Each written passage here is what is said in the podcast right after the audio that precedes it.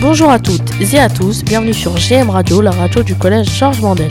Aujourd'hui, jeudi 27 février 2020, Samuel va nous présenter un sujet qui concerne les ados. Alors Samuel, de quoi vas-tu nous parler? Aujourd'hui, je vais vous parler des restrictions d'âge à la télévision et surtout de répondre à la question faut-il se fier aux restrictions d'âge? Samuel, quelles sont les dernières nouvelles sur les restrictions d'âge? Eh bien, il n'y a pas longtemps, le hashtag Ça nous regarde tous, c'est un hashtag lancé par le CSA, Conseil supérieur de l'audiovisuel, pour prévenir les jeunes que les restrictions d'âge, ce n'est pas pour faire joli. Nous n'allons parler que des deux pubs les plus récentes.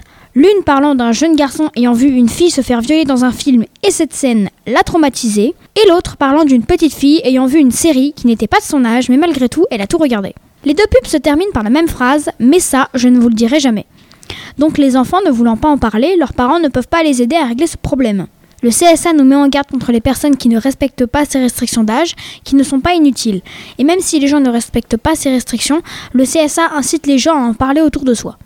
Moins de 12 ans, moins de 16 ans et moins de 18 ans sont des restrictions d'âge que l'on a tous déjà vues au moins une fois dans sa vie. Que ce soit dans les films, sur les jaquettes de jeux vidéo ou dans nos séries préférées, beaucoup de gens les nient, mais pourtant elles sont là. Mais une grande question s'impose. Faut-il se fier aux restrictions d'âge? Avant de répondre à cette question, il nous faut tout d'abord savoir quels sont les critères des restrictions d'âge. Et quels sont ces critères de restriction d'âge à la télévision? Les programmes interdits au moins de 12 ans, donc des programmes qui contiennent des scènes violentes physiques ou psychologiques et qui se produisent à répétition durant le programme, ou alors un programme qui évoque la sexualité adulte, sont diffusés à partir de 22h.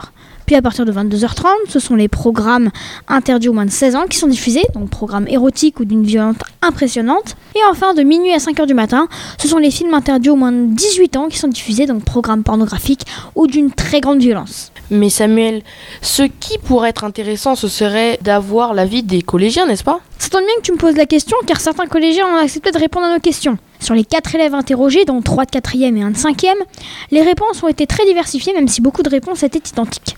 On peut donc en conclure que les restrictions d'âge sont plus ou moins adaptées selon les films ou les jeux vidéo.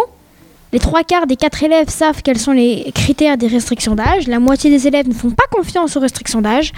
Et les trois quarts des élèves sont dérangés devant un film ou un jeu vidéo qui a une limite d'âge au-dessus de leur âge et préfèrent regarder des films ou jouer à des jeux où la limite est en dessous de leur âge. Faut-il se fier aux restrictions d'âge?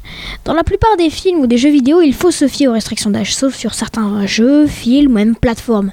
Mais le mieux reste de demander à quelqu'un qui a déjà vu ou joué au jeu ou film en question. Et n'oublions pas que chacun ne sera pas choqué devant les mêmes choses. Merci Samuel, ces informations sont très utiles pour les collégiens.